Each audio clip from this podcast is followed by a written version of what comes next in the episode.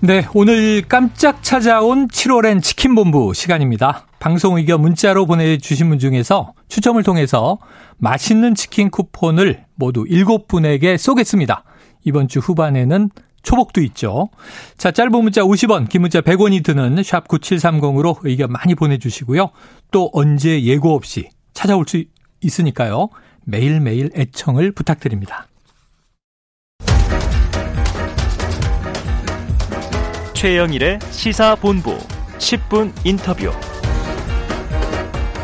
네, 화제 이슈 콕 짚어보는 10분 인터뷰 시간입니다. 아베 전 총리의 갑작스러운 사망으로 일본 국내외에 충격과 파장이 이어지고 있습니다. 일본 현지를 직접 연결해서 지금 어떤 분위기고 어제 치러진 참의원 선거 결과 어떻게 분석되고 있는지 짚어보겠습니다.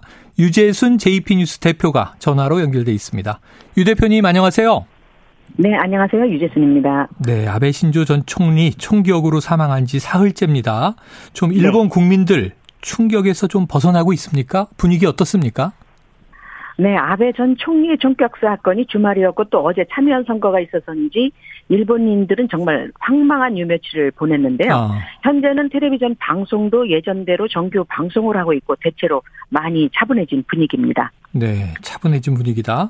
자, 그런데 네. 이 총격범이 우리나라와는 전혀 연관이 없다는 사실이 확인됐음에도 이 사건 네. 당일에 주 후쿠오카 대한민국 영사관 공식 SNS 네. 계정을 통해서 신변 안전주의 이런 제목의 공지를 올렸거든요. 혹시라도 우리 국민에 대한 혐오 범죄 가능성이 있는지 유 대표님 한인 사회 어떻게 느끼고 있습니까? 어, 극도로 긴장 상태가 계속 됐었는데요, 사실은. 음. 어, 일본에 살고 있는 한국인들은 지난 8일 오전 11시 반경 나라현 전철역 광장에서 아베 저 총리가 어, 피격당하자 혹시 하는 불안감이 팽배했었는데요. 네네. 그래서 서로 전화나 SSN을 통해서 음. 설마 범인이 한국인은 아니겠지 제발 아니길 빈다라는 네네. 내용의 메시지들을 나눴었습니다.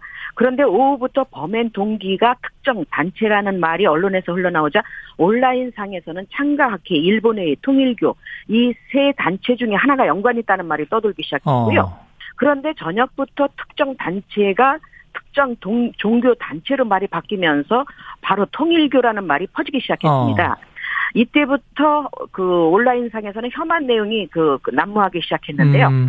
때문에 일본에 살고 있는 우리 같은 한국인들은 극도로 긴장할 수밖에 없었고 네. 어린 아이들이 있는 가정에서는 당분간 혼자 외출을 하는 것은 자제하라는 얘기들도 많았습니다. 음. 문제는 통일교가 다름 아닌 한국인 문선명 교주가 만든 종교단체라는 건데요. 네네. 그래서인지 온라인상에서는 한국인을 일본 땅에서 몰아내야 한다. 어. 아베 전 총리가 당한 것처럼 한국인도 똑같이 당해야 판단한 아, 등의 네. 혐한적인 내용들이 난무했었습니다. 다행스러운 것은 일부 포털 사이트가 지나친 혐오 발언 내용이 달리는 기사나 칼럼에 댓글창을 음. 폐쇄시켰, 음. 폐쇄시켰는데요. 네. 이 같은 확산된 분위기는 그나마 그것 때문에 속도가 느려지고 있는 편이고, 네. 그리고, 어, 통일부가 한국에서 태동한 종교단체이기 때문에 만약에 하나라도 극우 정치인이 나서서 선동이라도 하게 되면 네. 언제 어떻게 어떤 형태로 혐한 분위기가 다시 확산될지 한국인 입장에서는 솔직히 네. 많이 긴장되고 있는 네. 상황입니다. 네. 긴장과 걱정이 이어지고 있습니다. 자, 총격범은 네. 자신의 어머니가 빠진 종교단체와 아베 전 총리가 연관돼 있다 이렇게 생각을 해서 네. 범행을 저질렀다 이게 지금 네. 보도되는 내용인데 자 일본 언론에서는 이 총격범 관련해서는 어떤 소식들이 좀 정리돼 나가고 있나요? 어, 조금씩 조금씩 진전되는 그 진술 내용이 하나씩 추가되고 있는데요. 네. 현재 메이저 언론들은 범인인 야마카미 테츠야의 병행 동기에 대해서 다각적으로 파헤치고 있습니다. 음. 지금까지 드러난 범행 동기는 이런데요. 범인의 어머니가 통일교 신자인데 그 어머니 집안의 전 재산과 아버지의 유산으로 물려받은 회사 자금까지 모두 종교단체에 밀어넣어 어. 회사가 파산했다. 네. 그 여파로 지병을 가지고 있던 형이 자살했고 어. 자신도 몇 번이나 자살을 시도한 적이 있다. 음. 또 돈이 없어서 자신은 대학을 중퇴하고 자유대에 입대했었다. 음. 이 자유대 입대는 2002년에서 2005년까지를 가리키는 것이고요. 네네. 그래서 그 원한으로 통일교 지주 통일교 지도자를 살해하려고 계획했으나 여의치 않았다. 음. 통일교와 밀접한 관련이 있어 보이는 아베 전 총리를 겨냥했다. 음. 하지만 정치적인 신조가 있어서 아베 전 총리를 살해하려고 했던 것은 절대로 아니다. 네. 다만 아베 전 총리가 일본의 통일교를 확산시키는데 일조했다고 생각돼서 그를 살해한 것이다라고 아, 여기까지 어, 진술이 나온 상태입니다. 그래요. 자, 어제 이런 와중에 일본 참의원 선거가 있었습니다. 이 기시다 네. 후미오 총리에 대한 중간 평가 이렇게 여겨졌는데 결국은 네. 자민당의 압승이 결론인 거죠? 네, 예상대로 집권당인 자민당의 압승으로 끝났는데요. 음. 전 의석 참의원 전 의석 수 248석 중 이번에 새로 선출하는 125석 의석 중에 자민당이 63석, 연립 여당인 국민당이 13석을 얻어서 총 어, 그 집권당이죠. 네. 76석을 획득했습니다. 이처럼 압도적인 의석을 획득한 것은 아베 전 총리의 마지막 유훈, 마지막 목소리라는 선거운동도 그 영향이 미친 것으로 보이는데요.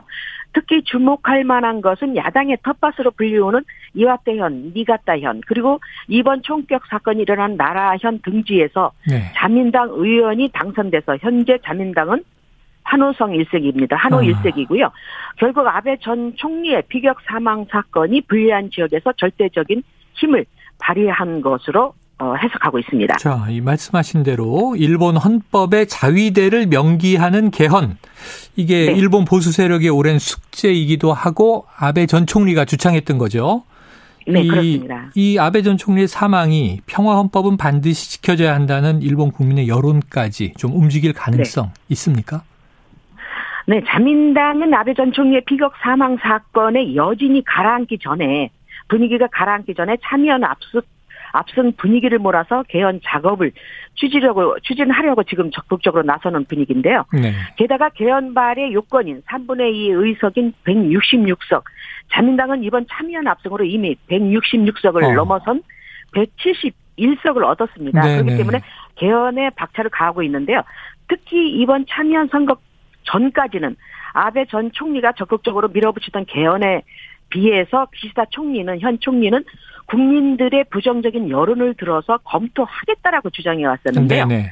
하지만 자민당 내의 강령파들은 기시다 총리에 대해서 강한 압력을 가하고 있다고 합니다. 음, 먼저 국내 경제 문제인 재정 문제에 대해서 적극적으로 나설 것, 그리고 안전보장 체계를 강화, 더욱더 강화할 것, 그 위에 헌법 개정을 적극적으로 추진해 나갈 것을 요구하고 있다고 네. 일본 언론들은 전하고 있습니다. 그렇기 때문에 오는 9월에 내각 개- 개각을 한다고 그러거든요. 네네. 비교적 온건파인 기시다 총리가 개헌에 대한 압력을 어떻게 대처해 나갈지 이제 아베 그늘을 음. 벗어나서 자신의 의지대로 자신만의 정치를 펼쳐 나갈 수 있을지 앞으로 계속 지켜봐야 될것 네, 같습니다. 기시다 총리가 시험대에 선 것 같습니다. 자, 오늘 말씀 네. 감사합니다. 네, 고맙습니다. 예, 지금까지 일본 현지에 있는 유재순 JP 뉴스 대표와 이야기를 나눴고요. 자, 이어서 아베 전 총리의 사망이 앞으로 한일 관계에 어떤 영향을 미치게 될지 강창일 전 주일대사와 이야기 나눠보겠습니다. 자, 대사님 나와 계세요? 네, 안녕하세요. 예, 수고하십니다. 아이고, 예. 바로 일전에 한일 관계 전망을 해주셨는데 예, 그 예. 사이에 아주 큰 사건이 터졌습니다. 그러네, 그러네. 이게 변수가 될지. 자, 지난주 금요일에 아베 전 총리가 유세중 총격을 당했다는 속보가 점심 예. 직전에 나온 거고요.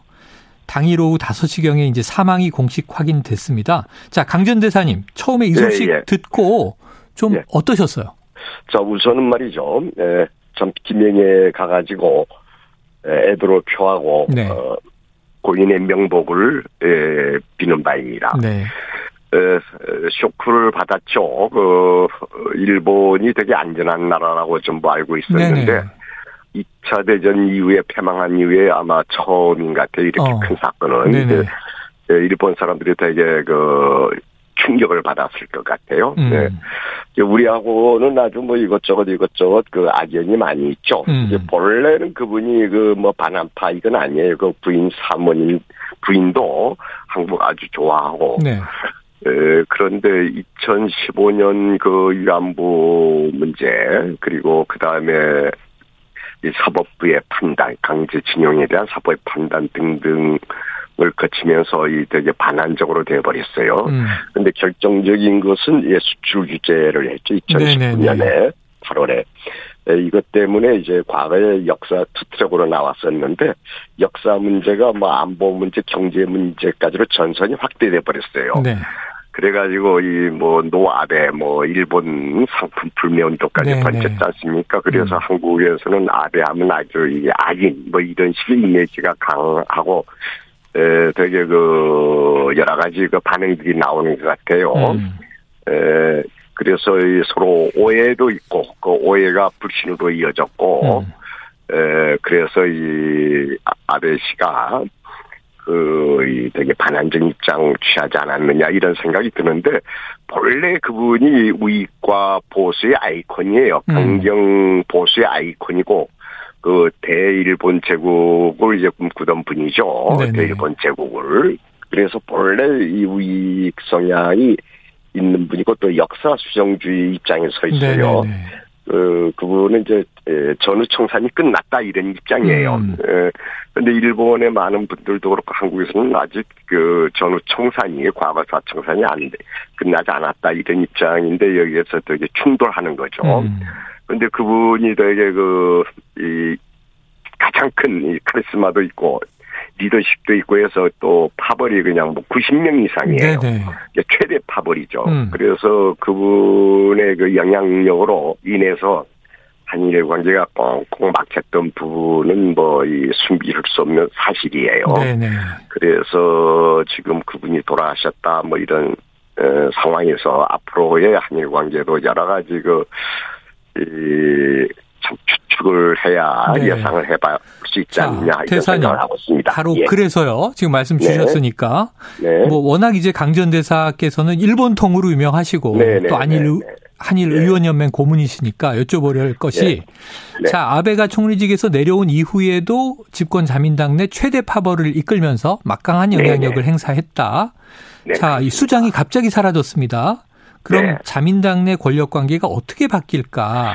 강경파가 더 결집할까 와해될까 어떻게 예. 보십니까? 당분간은 말이죠. 네. 이 결집의 모습을 보일 거예요. 음. 그런데 아베파라고 해서 전부 이 반환적이고 강경파는 아니에요. 네. 여러 가지 생각을 갖고 있는데 아베라고 하는 구심점이 있어서 거기에 똘똘 뭉쳐 있었는데 음. 저는 조금 시간만 지나면은 원심력이 작용하지 않느냐. 어. 다음에 아베 다음에 그, 그 파벌에서 이끌 만한 그 카리스마를 갖고 있는 분이 별로 없어요. 네네. 그래서 원심력이 작용해서 여러 가지 그 일본 정계 개편에 에, 하나의 요인이 될 것이다. 어. 이렇게 추측을 해볼 수 있어요. 네. 그리고 또 하나는 기시다 총리는 뭐 온건 보수파라고 얘기할 네네. 수 있죠. 그리고 실용주의자예요. 네, 그렇게 그분은. 지난번에도 얘기해 주셨습니다. 네네. 그 그분이 지금까지 자기 목소리를 못 냈어요. 음. 총리관제 관료들이 대부분 아베 때에 심어놓은 사람들이거든요. 음. 스가도 마찬가지고. 네. 그런데 이제 이번에 압승했고, 어, 이 다음에 기시다 씨가 아베 이번 비명 이 총격 사건이 없어도 기시다 씨가 지금부터 자기 목소리를 낼 것이다. 음. 뭐 이런 기대감이 있었어요. 그래서 몇 개월 좀 두고 봐야 되겠어. 아마 8, 9월에 개각을 할것 음, 같아요. 여기 기시다 씨가 개각하게 되면 그때에 아베 사람들이 좀 물러나가고 음, 기시다 자기 사람들 많이 심어놓지 않을까 이런 생각을 하면서 한일 관계도 되게 그이참이 음. 진전될 것이다 이렇게 생각을 하고 있어요. 네, 자, 예. 아베 전 총리 그늘을 벗어난 예, 기시다 벗어난. 총리가 온건 예, 예. 성향 실용주의로 친정 체제를 구축하지 않겠는가? 네, 그렇습니다. 자, 그런데 이제 어제 참의원 선거에 이 자민당 압승이 묘하게 해석되는 네. 것이요. 네. 아베 전 총리의 수건이 오히려 탄력받을 것이냐, 음. 아니면은 조금 이제 김이 빠질 것이냐. 이게 예. 평화헌법 개정으로 좀 쏠리고 있는데요. 어떻게 보십니까? 예, 평화헌법 개정에 대해서는 지금 많은 일본 분이 공감하고 있어요. 10년 전하고 상황이 다릅니다, 음, 지금. 네, 네. 또 일본 정치권에서 대부분 뭐 개정해야 된다. 뭐 몇십 년 됐지 않습니까? 네네. 네. 평화법 개정해야 된다. 이것에는 이제 많은 정치인들이 동조하고 있는데 디테일한 부분에 가서는 음. 생각이 많이 다릅니다. 구친 내용으로 가면 한 예를 들어서 평화법 제9조 그이 전수방위 체제였거든요. 네. 이는 공격할 수 있고 전쟁할 수 있는 나라. 음. 뭐 이런 식으로 치닫게 되면은 또한 그거는 그 내부에서 좀 반발이 있지 않을까. 네. 특히 공명당 쪽에서. 예, 예. 그런데 이제 자위대를 군대로 음. 일반 우리 한국같이 군대로 하는 것. 명기하는 어, 것. 예, 뭐 이런 것들 에 대해서는 전부 될 거예요. 그런데 구체적으로 음. 가서 간단하지가 않습니다. 네네. 각각 생각이 달라서 그래요. 평화법 개정까지는 좋아요. 큰 틀에서는. 음. 근데 구체적인 디테일한 부분에 가게 되면 생각이 달라서 하나로 모으기가 그렇게 간단하지 네, 않습니다. 네, 간단하진 않다. 알겠습니다. 예. 예. 자, 이 아베 전 총리의 사망 이후 이 예. 우리 예. 윤석열 대통령은 유족에게 조전 보냈고요. 네. 한덕수 국무총리와 정진석 국회 부의장 등으로 구성된 조문 사절단을 일본에 파견할 것이다. 이렇게 네. 전해졌는데요. 네. 사절단의 규모도 그렇고, 네. 자 지금 적극적인 조문 외교로 해석이 됩니까?